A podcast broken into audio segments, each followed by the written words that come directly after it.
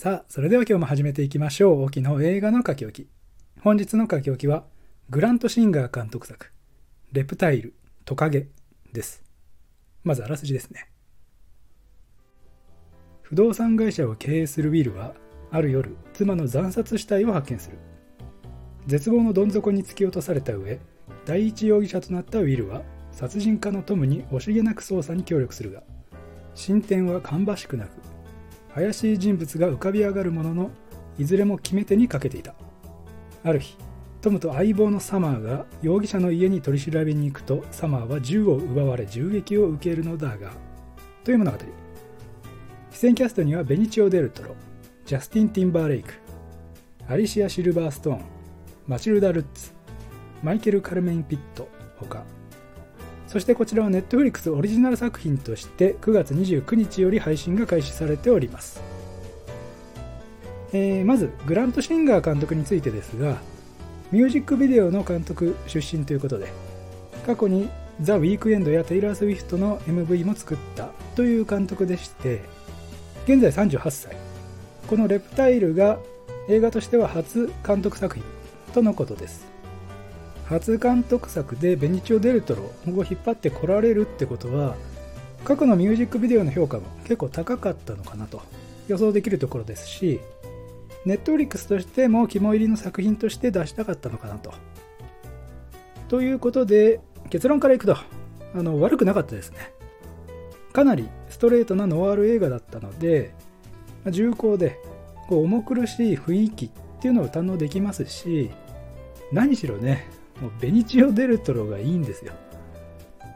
前の警察署で何かやらかして飛ばされてきた刑事っていう設定だけでねもうご飯3倍食えるみたいなただストレートもドストレートで物語にとてつもないどんでん返しがあるとか今まで見たこともないような驚きがあるっていうわけではないんですよね。ここが少し残念なポイントではあったんですけども、それも、それを踏まえたというか、重々理解した上での映画ですよって言いたいんだろうなっていうのが、なんとなくわかるんですね。初監督作品でノワールに挑戦するにあたって変な冒険をしなかったというのは実に堅実な作り手だなと今後ちょっと期待してもいいような気がしますミュージックビデオ出身の映画監督って結構映像に凝りがちというか突飛な演出とか入れちゃうことが多いと思うんですがそういうことはあえてしないっていうのは個人的には好感度高かったです。でここからは内容について少し触れながら掘り下げていきますがベニチオ・デルトロ演じるトムが惨殺死体の犯人を追うわけですけどももう明らかに怪しい人物が出てきたり変人が出てきたりとかですね。テンプレみたいな分かりやすい容疑者たちが現れましてもちろんその誰もが真犯人ではないわけで先ほどもお話ししましたが話も最終的にはねそんなに印象が強く残るような木をてらったような話ではないんですね。ただ話話をつなぐ部分のエピソードが案外良くてそこにメタファーなりトムの人物像に厚みが出るような仕掛けがされているんですよね。物語に対して最も目立っていたのが手をかざすと水が出る水栓ですね。ラストシーンでも意味ありげに映ってましたけど手を触れずに汚れを洗い流すことができる。いい意味でも悪い意味でも警察は手を汚さずには成り立たない仕事だとね。その汚れっていうのも操作で地面を這いつくばった時の土汚れだったりあるいは罪のない人間を傷つけた返り血だったりそれがハンドルをひねることなくかざすだけで恐ろしく便利で簡単にきれいにできると。なんかいろいろな解釈ができそうでいいですよね。それでノワール映画って主人公が魅力的じゃないとやっぱりダメじゃないですか。ベニチオ・デルトロの俳優としての存在感ももちろん大きな役割を果たしていたんですがちょっとしたところでその人物の魅力っていうのを積んでいたんですよね。さっきの推薦も現場で見てこれいいなって言ってこっそり写真を撮ってね同じのを買っちゃったり週末は妻とフォークダンスを踊りに行ってちょっかい出しそうな男を威嚇したりとかですね、まあ、仲間と冗談を言い合ったり。あのロレックスを断る時の心の中での葛藤っていうのが透けて見える感じとかね。あれ相当欲しかったんだと思いますけどグッとこらえる感じ。良かったですよね。